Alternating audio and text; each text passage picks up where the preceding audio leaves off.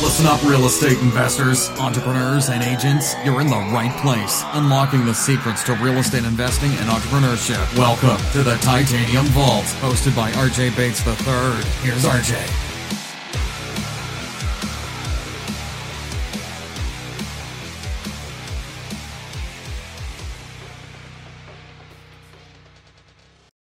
Hello and welcome to the Titanium Vault. I'm your host RJ Bates. Today I'm sitting down with Tyler Thompson. Tyler, how are you doing today? I'm doing well, RJ. Thanks for having me. Absolutely, man. So uh, why don't you take a second to introduce yourself and tell us a little bit about what you do in real estate investing? Yeah, sure. So I work in the Northwest Arkansas market. I'm from Bentonville, Arkansas. I was born and raised here originally, and uh, I guess uh, so. I was uh, a teenager that had some problems, you know, didn't wasn't really on the right path, and uh, somehow uh, had the wherewithal to join the uh, the military. So it's a big deal to me. You and I are recording this uh, on 9/11, which is which is huge, and uh, you know, I always, as you as you know, I'm a big proponent of the military. Any young men or women that aren't on the on the right path. It's really what set my life uh, on the on the right track. So right. um, that being said, um, joined the joined the army right out of high school. Got to spend some time in uh, in uh, the special operations field and psychological operations. I kind of jumped out of airplanes and talked on radios and stuff, which was awesome. Got to be a, a part of some some big things. So that was cool. And uh, I grew up on a chicken farm, uh, working working really hard and doing something that I knew I didn't want to do forever. And I thought, uh, you know, we're the we're the headquarters for Walmart, so I thought I was going to be a, a corporate guy actually originally. And uh, while I was in the military, I kind of started picking up some real estate books. I think the first one was a book called One Minute Millionaire. Um, kind of started realizing what was what was possible there from uh, creating wealth through real estate. So uh, after the military, I kind of jumped into into college, um, spent some time in the transportation industry, corporate world, and uh, continuing to read real estate investment books. And uh, in 2005, early 2005, March actually of 2005, I uh, bought my first property with a business partner, one of my best friends. We're still really good friends. Um, bought that property owner finance, um, no money down and uh, flipped that thing and made about thirty thousand bucks, which uh, you know split with my business partner, and we actually started an LLC at that point. And uh, all the books that I read kind of pointed towards uh, foreclosure auctions at the courthouse steps. So I thought I had a lot of knowledge on that. We started researching the sales when they're held, and you know going out and looking at the properties ourselves, and spent uh, about two months, I guess, going to unsuccessfully going to foreclosure sales. There was a lot of guys up there buying that didn't want us, you know, competing and things like that. And we just kind of built relationships with those guys, the people at the auction, um, you know, kind of circling back to this industry is a lot about who you know and the relationships you build. So, yeah. um, built some relationships with those guys. Um, just one day out of the blue, they were like, "Hey, you guys take these two properties," and they were they were good deals. Um, so we jumped on those two properties and uh, we're filling out the paperwork at the end of the auction. They were like, yeah, so uh, I, we spent, I think, around 150 grand that day. And like I said, we had 30,000 between the two of us. And uh, he's like, yeah, so uh, all you got to do is wire the money off by noon tomorrow to this law firm. Here's the account number. And we were like, well, hold up. That's uh, 24 hours. So, uh, when you talk about raising private money, I'd never heard of like raising private money, right? So we, we already had a relationship built with a banker because we coached his kid in baseball and um, had kind of talked to him about what we were trying to do. So we thought we were going to walk in there and put thirty thousand down, get a loan on these houses, and and uh, do the, all the work we ourselves like we did on the on the previous one, and uh, ended up actually beating the bushes. Uh, had a had a real estate agent we had built a relationship with and called her and told her the the problem. So she ended up loaning us, I think, ninety thousand dollars off of a line of credit she had in exchange for getting the listings on these two properties when we are done with them. That brought us to one hundred twenty thousand.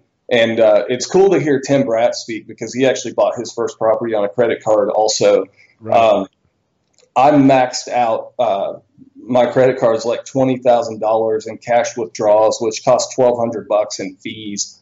So uh, that got us to within about ten thousand. I think we borrowed like twenty five hundred from one person and just kind of chicken scratched the rest of it around and ended up getting that done in 24 hours, which is uh, looking. Then it was like, hey, that's huge. But like looking back now and getting to spend some time uh, with uh, people that are more experienced in rooms like the investor fuel room and and kind of having the opportunity to talk to people on the internet, guys that are just starting out and things like that. That's that's huge, and I like it because that shows like, hey, I was 25 years old and you know didn't even know what kind of pressure I was under, and it, it is possible. You know, we didn't have the money to do it. We just made it happen. That money is out there. You just you have to ask for it, right? That's right. uh that's uh kind of you know some of the guys in the room talk about you know you you got to ask for it or you're not going to get it. So absolutely, uh, man. I always say the answer is always no until you ask. You know, I mean, uh, it's very important to to broadcast your needs in business and especially with raising private capital and I mean, that's incredible that that realtor was willing to loan y'all $90,000 just to get two listings on properties. I mean, do you think that's kind of a product of y'all being in a smaller remote location and the fact that there was just a need to to acquire those listings on her part? Um, she was a good realtor and successful, and that was 05. So we were in a in a hot, you know, it was a hot market at the time, and um, you know, I I think it was more a subject of uh, more a matter of building we had already built a relationship with her. She had she had listed and sold um, the property the property that we owner financed before. So she was a little bit older than us. She was probably in her mid 30s at the time and just i think just and she had been a successful investor herself. I think she just saw some potential and you know knowing that those two listings could turn into a hundred. So um, I think it was more about the relationship than anything, really, when it when it comes down to it, um, and just it, it, people especially people with money um, want they want to help people. You know, in general, people who are already successful. I mean, I think right. you, you, and I are the same way. We we want to help uh, people, and I can't remember the exact quote or where it came up. It may come up in our group somewhere, but. Um, if you want to get free information, ask a ask a wealthy person, right? They'll gladly. It may have been a book that I was reading, but wealthy people will help uh, people that they see potential in free of charge. Um, you know, people who are still up and coming want to charge you for for information. And there's nothing wrong with that at right. all. But uh, maybe there's a, you know, if you if if you're out there and you're listening and you know someone that's really successful, I would bet you a hundred bucks you go talk to that person and say, "Hey, I'd like to have lunch uh, with you and hear your story." They're probably going to do it. Um, Absolutely. If not, the next person will. You know, and, and that's it, it's funny you say that though because a lot of times I want to share things that I've learned over the past couple of years, just so it, it because I learned it the hard way, you know, and it's like I yeah. want people to hear it and and realize like, hey, this is what I've learned. Don't don't go through the struggles that I went through. Just listen to what I'm saying and and realize this could be the end result. And uh, it is funny that you kind of bring that up that you know wealthy people are willing to give away information. And and nowadays you see so many people host hosting masterminds and meetups. You know here in DFW we have a meetup tonight that Propelio hosts. There'll probably be five six seven hundred people there completely free.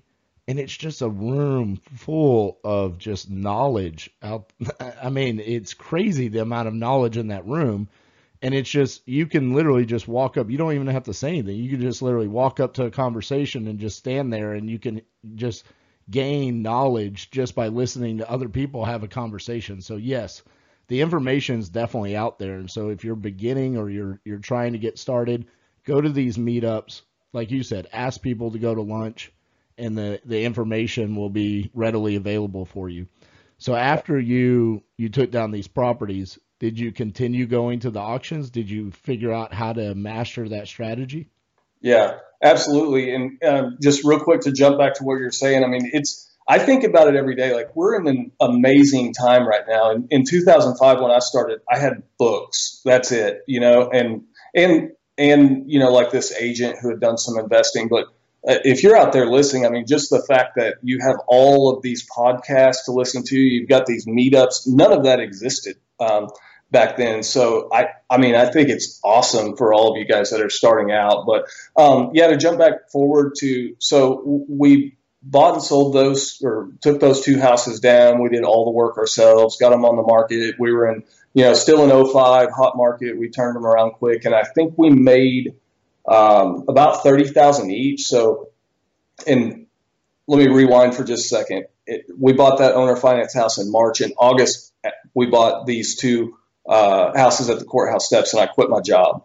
Um, I was like, you know what? I saw the potential in these properties, but I didn't have the time to do it quickly. Kind of started out over there nights and weekends, and I was just like, this is this is not working. And I was making thirty two thousand a year, and I was going to make you know, 45 in six months doing this real estate thing. And I was like, I've got to concentrate here. So, um, kind of popped the parachute there, you know, and just jumped, jumped headfirst into it. But yeah, so we, we made, you know, around 90 grand in six months, continue, continue going to foreclosure auction. We were just rolling that. I was 25, no kids, no family. Uh, we actually both moved out of the, the houses that we were renting and started living in these foreclosures. Like we would just grab the, you know, the companies paying the payment and the insurance and all that stuff. It's a free place to live, and and we took uh, the best of our crappy furniture that we had, and we moved. We we were doing our own staging essentially, you know, and just like two two polo shirts in the closet, and just we were extremely portable. So we are hopping around from house to house, which was really cool and making making money and living, you know, essentially um, for free. And I guess that was the early stages of like we talk about letting someone else pay your pay your debts and stuff. And that was kind of an early trial by fire education and that. But yes, so we continue to go to uh, the courthouse steps. We ended up, you know, and I, always say I've been extremely blessed and um, opportunity doesn't knock twice. You got to put yourself in the in the right position. If you're if you're not out there looking for it, it's not going to come around. But we bought a property, um, a 10 acre property in a really great location uh, for 50 grand. I think it was like 50 grand. The property appraised for 180. Uh, whatever the percentage breaks out to, I don't know. But the bank gave us a line of credit on that property for like 150. So we had like gone from literally no money to $200,000 at our disposal in like eight months, and we were just off to the races. We would take these properties down for cash, um, either cash we had or against the line of credit. We'd refi out of them at usually 100% based on, um, you know, the price we're buying them for 50, 50 60 uh, cents on the dollar, and we'd refi out of them uh, do all the the uh, renovations. At that point, we started using subcontractors and stuff to do most of the work. Um, refi out of them, just keep going. And I think the first year we, the first 12 months, we probably flipped like five properties. The next year we flipped like eight, and then all high margin stuff. We're in a, a, a small market, so as you as you know, us us fix and flip guys, the the margins are higher in a lot of cases, but uh, cash runs short. You know, so we were doing as many as we as we could. Um, in 2009, uh, we both got married within like six months of each other, and you know, just kind of had to split the business up. It was an amicable. There was enough deals to go around. Neither one of us were greedy, so we just kind of split off, created our own entities, and we'd go to the courthouse steps, and we had it had it. Uh, the the market had crashed, and just what that meant was the deals were fatter, honestly, because if you had a property that was you know worth a hundred and let's say 130,000 and the people have been paying on it for 10 years and they got it knocked down to like the low 100s. Well, the bank at the courthouse steps, and this is something for everybody to make a note on uh, for the future when the market turns again, they can take two thirds of what's owed on that property. So, say there's a hundred thousand dollar balance, they can sell that at the courthouse steps for sixty six thousand dollars. So, we're buying a lot of those houses, you know, worth one thirty after repair value for sixty six thousand dollars. You know, we're knocking down thirty, forty, fifty thousand dollars per per deal and doing like twelve a year. Um, so that was really what what got my start and uh, kind of got a wrench um, thrown in my in my cogs, I guess in 2011, somebody stu- sued the state of Arkansas um, over the uh, statutory foreclosure processes, which statutory is the one that uses the clause in the mortgage that basically says the, if you meet these certain terms as far as not making a payment for 90 days, blah, blah, blah, they can foreclose on you without a judge having to sign off on it. That shut down about 80% of the foreclosures in my market for almost two years. Wow. I, I had to find something to do. I didn't have a job. I had some money, but my wife was like, give me the mean eye, you know, like, what are you doing? I'm playing golf and fishing and kind of just doing whatever I want. So, um, you and I kind of talked offline and we've talked b- before about the, the roofing company. So what I actually did was I bought a franchise, um, little disclaimer, stay away from franchises. Um, bought a franchise in the restoration industry. So we did uh, work similar to uh, ServPro. That's not the franchise we bought, but I probably, well, I know I can't mention it. They'll sue me, but um, so bought that franchise, spent a ton of money getting that up and going, and I just really wasn't happy from the very beginning, and it wasn't that profitable. So I ended up um, buying out of my contract with the franchise, took that thing independent, built it up as a business, and I sold it, and I owner financed a large portion of that, which we're still getting revenue um, from today. But while I was in the restoration industry, I kind of got uh, pulled into roofing and um, I enjoyed that business. Um, I enjoyed building things. We built some custom homes, um, really nice high-end custom homes, uh, which I don't I don't really do anymore because it was one of those things like you probably get this too, like the shiny object syndrome and a challenge. Yep. So we did that. We executed well and uh, had kind of along those lines. An office manager embezzled a ton of money from me and. Uh, I've been flipping two or three houses a year and making good money flipping houses, and that's what I really enjoyed. So at that point, I kind of got tied in with um, Mike Hambright and got into his uh, his investment program, which was huge, and started learning direct seller marketing, and that's kind of uh, where we're at today. We still have the roofing company um, through working with Gary and Susan Harper, mainly on the roofing company. We've set up. Uh, that thing and we have it running like a machine. I don't spend a lot of time in that business. We actually just wrapped up a level 10 meeting right before you called. We have a level 10 every every Tuesday meet morning. I meet with those guys for about an hour. Um, and it's it's spitting off it's spitting off good income and I'm not spending a ton of time on it, which is a goal that should be your goal as an entrepreneur is to not work in your business but get to work on your business. I spent about two hours at lunch with an insurance agent last week just talking to him about about my business, and that's the part as a business owner you should be doing. Um, as to where before I was out there selling roofs and managing projects and managing rehabs and all this stuff. But I've I spend 95% of my time right now is focused on on real estate and building a business around that and learning. I'm still learning uh, direct seller marketing. We've been doing it for about a year, and I learned so much all the time from you know everybody in our in our circle really, and just listening to podcasts and things like that. And it's been huge. It's uh, it's been. Do you, awesome. think, do you think you're going to be able to use those tools that you learned from Gary and Susan Harper in the roofing business and translate that into your real estate investing business? Yeah, absolutely. But you know, RJ, be honest with you, I really enjoy right or wrong, I really enjoy being in my real estate company. It's it's my passion. Rehabbing houses is my passion. Making large amounts of money that enable me to focus on my why is my passion. And and while yes, we want to do that, uh, um, you know, smart. I don't want to create a situation where I stop generating income when I decide I want to work less. We're moving towards that, but slower, you know. And I mentioned. Um, at Investor Fuel the other day, if I don't want to do something, I don't do it. And I didn't mean that from a standpoint of being lazy. I, I do work hard, but I also have set myself up to where um, if I want to if I want to take off and go kayaking or fishing for the day with my son or something, I can I can do that. I've got everything kind of set up there. And if there's something, I've started identifying things within the business that I don't like doing and uh, we've outsourced that to other people and we're helping helping them grow you know so i don't really see in this market um, ever having the amount of leads that we need to deal on the scale with like what what you guys are doing and what what jamie's doing and things like that i just don't need that large of a machine you know so i just kind of do the things that i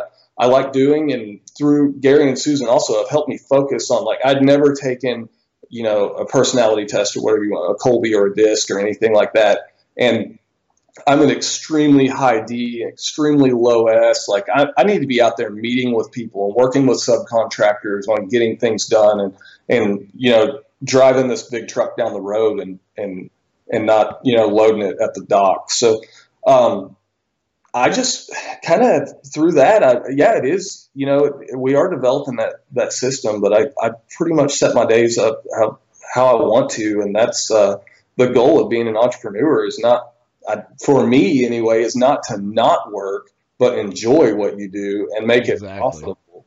You know. So let's talk about rehabbing these houses. You yeah. have the roofing company. Does the roofing company help you in rehabbing the properties, or are you nope. hiring outside contractors?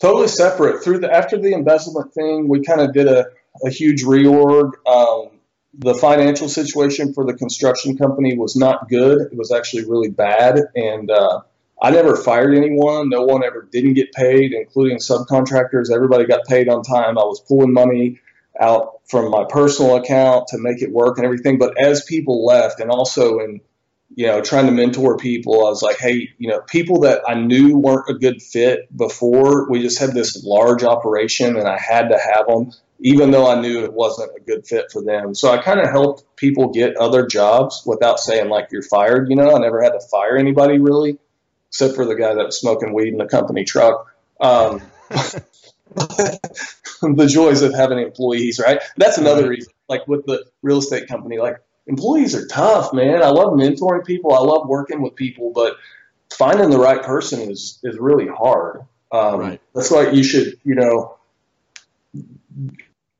people should be listening to these guys that are really good at, at hiring, um, you know, and, and, find a mentor that can help you once you get ready to build your business. I've, I've had some help, you know, from several different people on how to hire, but uh, never really had to let anybody go. Um, but we just kind of reorganized. We're all, you know, the opposite of Ryan. Ryan was talking about doing everything in house. We went, we were on that model, and we went completely the other direction. We we sub we subcontract out uh, everything with the roofing company except for project management and sales. Um, so we don't have any of that stuff going on. I mean, we've got tractors, excavators. We we had this huge focus, or, not focus, I guess the opposite of the focus. But we were excavating basements and doing waterproofing, and uh, we were pulling, you know, Petrostone off of houses and re-waterproofing stuff that had water damage and doing roof. We just had all this crap going on, and and through looking at it, what I was able to call out what was not profitable and what was the most labor intensive. And we concentrate 100% right now on uh, um, roofing, and that's enabled us to grow our commercial roofing side, which has been extremely profitable. And I'm super excited about that. Everybody in the company is excited about it. So um, we're actually, you know, becoming more and more successful. But they are two totally separate animals. I talk about the real estate business in our level 10 roofing just because I want those guys to know what I have going on. They don't see me a whole lot. They may think I'm out, you know, just messing around or something. But I, t- I talk to them about what we've got going on, um, things like that. But I don't use, I, I, don't even, hey, if I need a house unlocked, I don't even call those guys to do it. I don't care if they're next door. It's totally, it's, I keep it totally separate. So, gotcha. Um, do, you kind of view, do you view the roofing company as like a source of passive income at this point in time?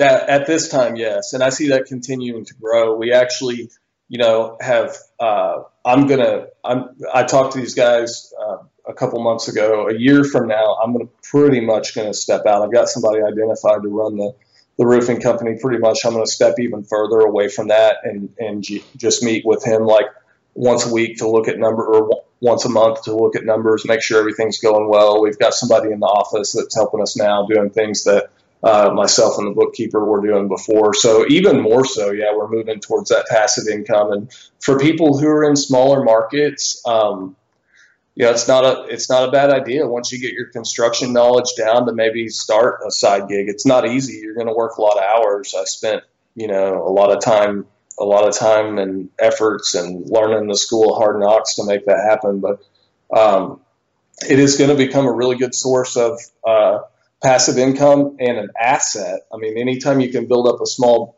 uh, business that's kicking off uh, profits every year, that's something you can sell. So it's an investment like anything else. And and that's kind of my idea. We're bringing uh, one of the guys is in on on a, a, profit sharing, and and he's gaining ownership in the company every year. And my plan is to build something up for him, and then you know step back a little further and just maybe being able to sell my portion to him uh, over time or something like that. That's cool. See, we're doing a similar thing in titanium investments. You know, my partner Elijah De La Garza in Hawaii, he owns Roofing Solutions, and Roofing Solutions is a local roofing contractor in Hawaii, and he's been a roofing contractor in Colorado, Arizona, uh, Florida, Texas, and so he's had these aspirations to having Roofing Solutions be a nationwide company, and I've had the aspirations of having Titanium Investments as a nationwide company. And what we've learned is is we went a little bit of a different path is that roofing solutions with having all of the subcontractors because yes, the company is a roofing company, but it's more of like a full service general contractor. We just turned that into we were hiring staff for not only our clients on the roofing solution side, but also for Titanium Investments. Titanium Investments is essentially a client of Roofing Solutions. So we hire Roofing Solutions to do our rehabs. And now that enables us to, when we go to a new market, like we just went to Alaska, we immediately now set up Roofing Solutions Alaska. And now we're going to hire our contractors to do the roofing jobs, but also do our rehabs. And so it's just kind of a reciprocal relationship. So now every time we go into a new market, we're setting up three entities. We have Titanium Realty, which is our brokerage, Titanium Investments, which is the investment firm, and then Roofing Solutions, which is our roofing company slash rehab company. And so that's kind of like our strategy. But I definitely agree that if you're in a smaller market, look at a roofing company as an opportunity to kind of supplement your growing needs in your investment company. It's yeah. just it, it's a it's not a very difficult business. I mean, wouldn't you agree? Roofing is a pretty simple business to get into. Yeah, it is. I mean, you literally, you know, with a with a pickup truck, you, you want to have some knowledge. You know, that, that they say like seventy five percent of roofing companies fail. Um, but it's not that hard eh, to get into, which is the reason I think you see that attrition rate um, you get a lot of people who don't have the, the skills and the people skills and the knowledge to do it that jump in and it's like grand opening, grand closing all in the same month, you know. Um, but, if but you, going, but on that note, a lot of it is because they're storm chasers. So yeah, a, a storm hits, you know, St. Louis, Missouri, and somebody might go and set up an entity for that and then next year a storm hits in Phoenix, Arizona and they're they're leaving St. Louis behind because they've gotten everything they needed there from right. that storm. And because a lot of times roofing contractors don't understand that there's a lot more there's a lot of ways to sell jobs besides just insurance restoration work. Absolutely. Yeah. And, and like you said, what you've done is is you've gone the commercial side and that's like the next step. When you go to that step and you start selling commercial roofs, that's kind of when you've solidified yourself as like a actual roofing contractor in your market. Right. Yeah. It takes time to get there and it takes net worth. I mean, it, Arkansas is kind of a different animal. We have very strict uh, contractor licensing requirements. So it's a little bit different, but I know like if you go over to Oklahoma, um, the barrier to entry there is, is less. Um, but we get a ton of like to to you know back up what you're saying. We don't storm chase. Uh, you know, we pick up if we have storms here, which we do pretty regularly. We obviously pick up that work, but we absolutely crush it stealing um, good customers and good insurance uh, referral sources from other companies that will pick up and move everybody to Tulsa. You know, they've been here forever and they're not leaving, but they'll pick up and go to Tulsa or Kansas City or St. Louis to chase a storm. And then Joe State Farm agent calls them and has a customer that has an issue, and they're like, "Well, sorry, it's going to be three weeks," or you know, "Sorry, everybody's in St. Louis." Well, we're the hopefully the next call. You know, right then we just walk down that person's business forever. Right. Um, we stay in our area. We've established ourselves as as kind of a boutique company. We we do cost a little more, but we've got you know, really nice vehicles. We have have the best warranty you know, we just establish, established ourselves as a as a great business, and that's something if someone's already in a smaller market working on on uh, real estate stuff, and and it's it's there for you to do. It's a you know I would say less than five grand to start, uh, maybe less than that. Start a real company, set up an entity. Um, set up an entity, get any licensing requirements, insurance requirements that you need, and and have go set up a 30 day account at a supply house if you have good credit, you know, and and there you go. Just make sure you get paid in less than 30 days. Make sure you take care of your subcontractor. Um, right. It's definitely and here's another thing, guys, that y'all need to understand is like you might be listening to this and saying, "Yeah, I kind of wanted to hear about real estate investing, not about roofing." But this is reciprocal. And in in my business, the roofing company helps the real estate investing company on uh, many different levels. Another way do, that it benefits the real estate investing businesses is you have salesmen going out and selling roofs. Those essentially now become bird dogs for the real estate investing company. They're out there, they're beating the streets, they're in the neighborhoods.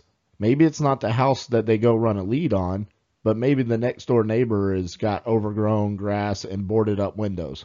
Boom, snap a picture, and then we can skip trace it, and then the investment company can take over and and run that lead. But the two businesses are very reciprocal, at least here at Titanium, and uh, in like for for Tyler here, it's just a, a, source of passive income in a smaller market, and I think that's very creative how you've been able to do that. I'm going to read so this. I'm going to read this text real quick, RJ. I got from one of the project managers yesterday. Um, met this customer at Home Depot last week, asked for two estimates for repair and replacement. His wife just died, and he is now selling his home. He just replaced an air conditioner, but roof needs replacement, and there are a couple of other things wrong with the house. Older guy, I believe he is 78. This guy asked uh, my my salesman said, "Hey, the owner of our company buys and sells houses. Ask this dude," and he was like, "Yeah, have him call me." Literally, what mm. you just said happened yesterday. Yep. And it happens all the time. I mean, as you grow the roofing company, you get more salesmen, and more salesmen create more opportunities, not only for the roofing company, but also for the investment company. And that's how it becomes reciprocal. And that's how you almost become a serial entrepreneur at that point in time, where it's yep. like you, you start seeing these opportunities and you're like, okay, if I can get out of my business, like Tyler said, he's not in his roofing business. He's just working on it. And so now when you can get out of that business and you can start implementing these like what we refer to as like company culture. I mean that to me is amazing that that roofing salesman or, or project manager looked at that situation and thought to himself, this I, there's not a commission structure or anything probably set up for him but obviously he's going to get compensated for something for bringing you that lead. But that company culture made him think, hey, I need to let Tyler know about this. I need to let this gentleman know that, you know, my boss buys houses. And that's just, that's part of getting out of the business, working on it, working with your people, having those level 10 meetings. Um, it, it's just, if you're at a level in your company where you think you can work on your business and maybe create something else, look at these different opportunities and see if this might be a good fit for you. So, Tyler, going back to real estate investing, and I know we're kind of coming up on our time frame here.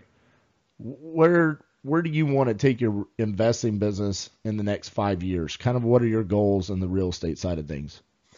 You know what I'm looking at. We work two different markets, and and one of the guys um, in the group mentioned uh, during his presentation, your he said something, and, and it, touching on masterminds. If you're not if you're not going to meetups, if you're not going to masterminds, you should be because it's like something you catch these things, these golden nuggets, right? That are like obvious. They should be obvious, and after you hear them, you think, well, you dumb butt, you should have known that. But somebody mentioned yeah, in my rental market, this, in my flip market, that. And I, I'm working two totally different markets, about an hour apart Fort Smith, Arkansas, and then Northwest Arkansas. Fort Smith, Arkansas is and should be a rental market. I've never really identified it like that. I've, you know, thought like approach everything the same way I approach it in Northwest Arkansas, but um, I'm I'm looking to you know get my rental portfolio up to I want to get to 100 houses um, by the by the end of 2020.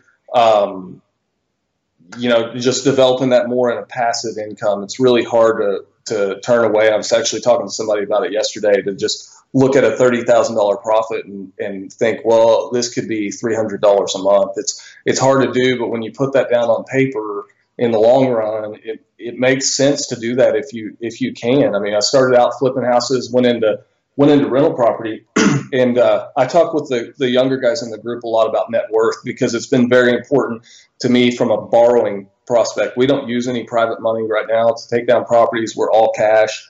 Um, but I couldn't do that without borrowing against equity that I have in other in other properties, and they're paying off much better than it would have been if I would have sold them 10 or 15 years ago, you know.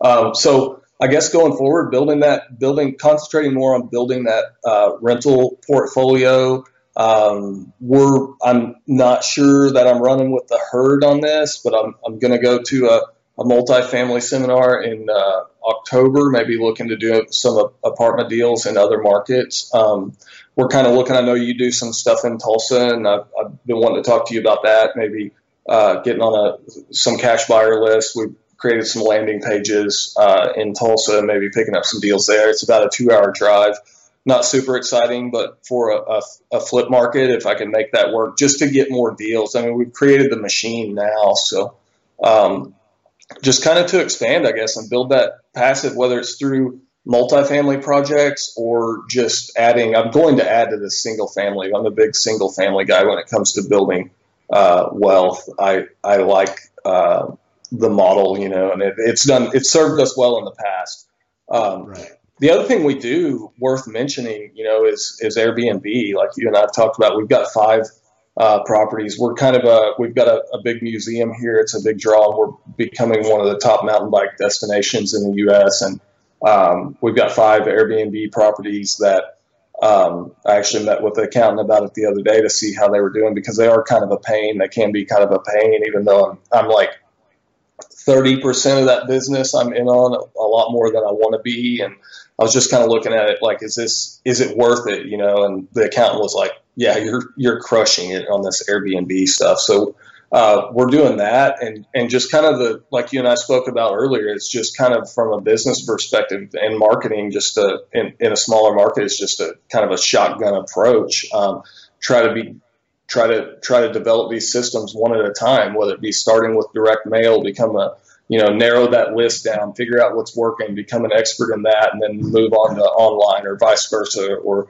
whatever, and then move on to probates and try to become an expert in probates and, you know, so on and so forth. Um, on those Airbnbs, do you have project manager or property managers or do you self manage those? Um, I have I have a person that cleans those, and and she's she gets all the cleaning fees, and she's on a commission as far as the gross the gross booking amount. She handles about she handles all the cleaning um, and probably about 70% of the messages and the issues that pop up i get i get brought in um, you know on some on some problems unfortunately right. airbnb is becoming more popular with the uh, baby boomer generation i guess we would say so i kind of joke about that like they want somebody to come over and help them put their iphone on wi-fi and it's that, and that's that's been a, the biggest source of headache over the last like year with Airbnb is just more and more of the older generation that are just not tech savvy. But uh, essentially, if you do reading on Airbnb or uh, Uber or any of the, their apps, they're not like it's not a vacation home property or company. It's a freaking app, you know. Right. And if you're not up on that technology, it can be stressful for them, which ends up being stressful for me, you know, and we got high speed uh, door locks that you have, you get a code in your email and none of them, you know, any, most people over 60 don't get the email. my, my two like, favorite, my two favorite complaints about Airbnbs that we had were the first one was, um, I'm mad that you don't have a Keurig and you just have a regular coffee pot and they were serious. They really wanted yeah. me to go buy them a Keurig. Happens all all the time. Yeah. And then the second one was, and I don't remember the exact numbers, but it was like you only have 18 towels and I need 19. Right. Yeah. And it was like what? And it was like a, a stupid number. It was like for like five guests. And it's Right. like what, what, why do you need an additional one towel? Yeah. Like how did you even come up with that? It, you know, it, that's something to be, it just you have to take it with a grain of salt, and it is what it is. I mean, Yeah. I, I tell people that haven't done it, just realize you're you're not. It's not a rental property anymore. You're essentially running like a mini hotel. Yeah. So you're going to get those complaints. I get people all the time ask me about it, and I'm like, you know, one uh, is a pain in the butt. Five is a business. We've got five. We've built it into a business now. It's, but just one. If you're looking at starting, you have to start somewhere, I guess. But gosh, Right. it's like a huge difference between having five and having one. And once you get the cleaning checklist and the systems down and all that stuff, and our response to the Keurig thing, because you're right, we get it all the time is they're not sanitary. And we got that from other people that would complain. We had Keurigs in uh, Right. the first couple, and people would be like, "You shouldn't put Keurigs on in these. They're not sanitary." Which I don't even. I mean, I drink coffee out of. I drink it black out of a pot, and I don't care. Um, but we just say, well, we don't use Keurigs because it is a, a vacation rental, and they're not that sanitary. And people are usually like, "Oh, I didn't know that." You know, they're using their own Keurig at their own house and cleaning Right. or whatever. So but yeah, it's I, I I have been able to relax a little bit on it because I just label these things shenanigans, and for some reason in my mind, if I label the towel phone call as a shenanigan, it's like you know just psychologically it's different than this is a pain in the ass, you know.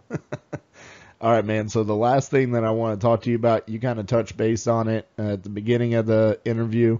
Today is 9/11, and um, you know, I I think for for everyone that experienced that day back in 2001, um, we all kind of remember where we were and and how that impacted us. At the time, though, you were in the military, correct? That's correct. it, talk to me a little bit about what that what kind of impact that had on you as a, a member of the military and and kind of what this day means to you as someone that experienced that day and was already you know protecting our country and, and serving our country Oh, that's that's tough, man. Um, know, I, I think this, you know, you, you got to put, you should put God first, but uh, family, country, you know, and uh, I don't know. For me, like I'm hyped up, my heart's beating right now. Like I love this country with all of my being, and it's so disappointing right now to see, um, you know, what certain groups are the kneeling thing. Let's just address that, right? I mean, I I 100% support freedom of speech, and I don't want to turn your podcast into a, a political soapbox, but 100% support freedom of speech. I was willing to lay down everything for that. That doesn't mean I have to be okay with somebody kneeling during the national anthem, and that a lot of people on both sides of the aisle feel like you do. You know, it's it doesn't have to be just because you support one wholeheartedly doesn't mean you have to uh, support, let's say, Nike for ba- backing Kaepernick. It's okay to not support those kind of actions. You know, um, but uh, you know, for me, I think it just I I was always you know pretty patriotic, being raised in the Midwest. None of my, I didn't come from like a you know red, white, and blue military family or anything, but it's I literally owe everything I have right now uh, to the military, to my experiences, to the guys that I worked with in the military, to the guys that are still in there, like everything, 100%. So, and, and I can't say otherwise. Like, there's literally uh, the military led me to the courthouse steps, which led me to uh, buying real estate, which led me to you know, getting trained by Mike Hambright on how to do direct seller marketing. Like it all goes back to that. My dad told me when I was like 16, son, if you don't change your ways, you're going to be changing oil at Walmart for the rest of your life. He also told, I have a great dad, by the way, he's hard on me, you know, which is good. Um, if you're not careful, you're going to be wearing, uh, you're going to be wearing your name on the, sh- on your shirt, you know, for the rest of your life, stuff like that, which is fine. But I, you know, right I've got other people wearing my name on their, on their clothes now, um, and that's that's all because of the military. Like if if you're young and you're listening to this, or, or you have a 16 or 17 year old kid that's not on the right track, like talk to them about it. Get with RJ, get my cell phone number. Like I said in the group, I love talking about it. I love mentoring. I was on the wrong path, man, and it uh, it's not for everybody, but it did it did set me it did set me straight, and I learned uh, you know so much about about myself uh, during that thing. So sorry if that got a little rambling. Uh, That's fine. It's a man. tough it's a tough question to answer, man, because it's something that that tugs at my heartstrings. You know, it's important. Absolutely, Big- and and you know, for me, the the military was something that I, I could personally never do, and and for me, that's just like identifying who I am as a person, and and just knowing what my strengths and weaknesses are. And I look up to the people in the military so much because you know, a I'm so appreciative for for what you guys do and have done for our freedom and for our country. And um, you know, th- this is a, a always a, a tough day for me. Um, September alone is a tough month, um, just because of you know 9/11, and then also this was the time frame in which my dad uh, fell in his house and passed away. And uh, so there's a, a lot of emotions that kind of run through my body in September.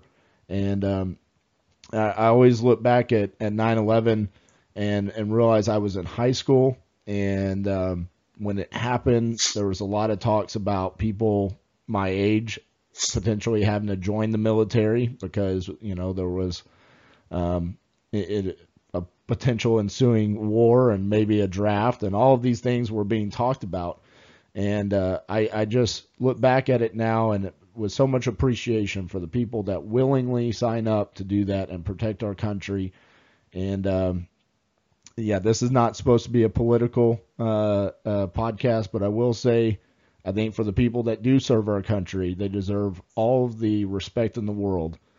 And there's plenty of platforms out there to get your message across, but showing respect to our country and the people that serve it uh, should never be that platform. That's just my opinion. So, with that being said, Tyler, thank you so much for uh, sharing your story. And uh, you know, I I think this was a little bit of a different interview. We talked about a, a lot of roofing and a lot of uh, other things, but man, I I so much appreciate um, what you do for the the people in Investor Fuel. And so, uh, if I'm going to wrap this interview up by telling you guys just how great of a guy Tyler is. Um, at the past Investor Fuel meetup, um, I was I was sharing uh, about Beat Kids Cancer, my my nonprofit for uh, childhood cancer, and how we have our charity golf tournament coming up on October 1st. And uh, I was just explaining to the group what we do with the funds that are raised there, and and essentially it's families turn in grant requests for um, expenses like medical bills or car payments, mortgage payments, electric bills, just things like that that need to get paid. And the morning of this presentation, we actually received a grant request for a tax lien on a property, and it exceeded what the maximum amount we will pay to someone is. And uh, Tyler immediately, just being the guy who he is, he he immediately said, "Why don't we just raise the money in this room?" And uh, that was not my intentions. It was not something that I wanted to do, but I love my Investor Fuel family, and uh, and immediately everybody jumped on board, and we we raised twice as much as what was needed that day for that family, and we paid off that tax lien for that family whose whose child is going through uh, cancer treatment here in Fort Worth, Texas. And uh, that's just the guy that Tyler is. So Tyler, thank you so much for uh, for what you did for us that day. It meant the world, and uh, I, I don't. I think that's a, a moment that I'll never forget. My pleasure. I was just running my mouth, so it just worked out. well, man, I, I think you, you kind of sometimes don't give yourself enough credit and uh, kind of joke about you know uh, just running your mouth, but I think you're an incredible guy. So All thank right. you so much. Yeah, thanks, RJ. All right, man. Talk to you soon. All right. Thanks so much for listening to the Titanium Vault with your host, RJ Bates III. For more info and to stay up to date, visit www.podcast.thetitaniumvault.com and on facebook.com slash the Titanium Vault. If you enjoyed the episode, please rate and review, and we'll catch you next time on the Titanium Vault.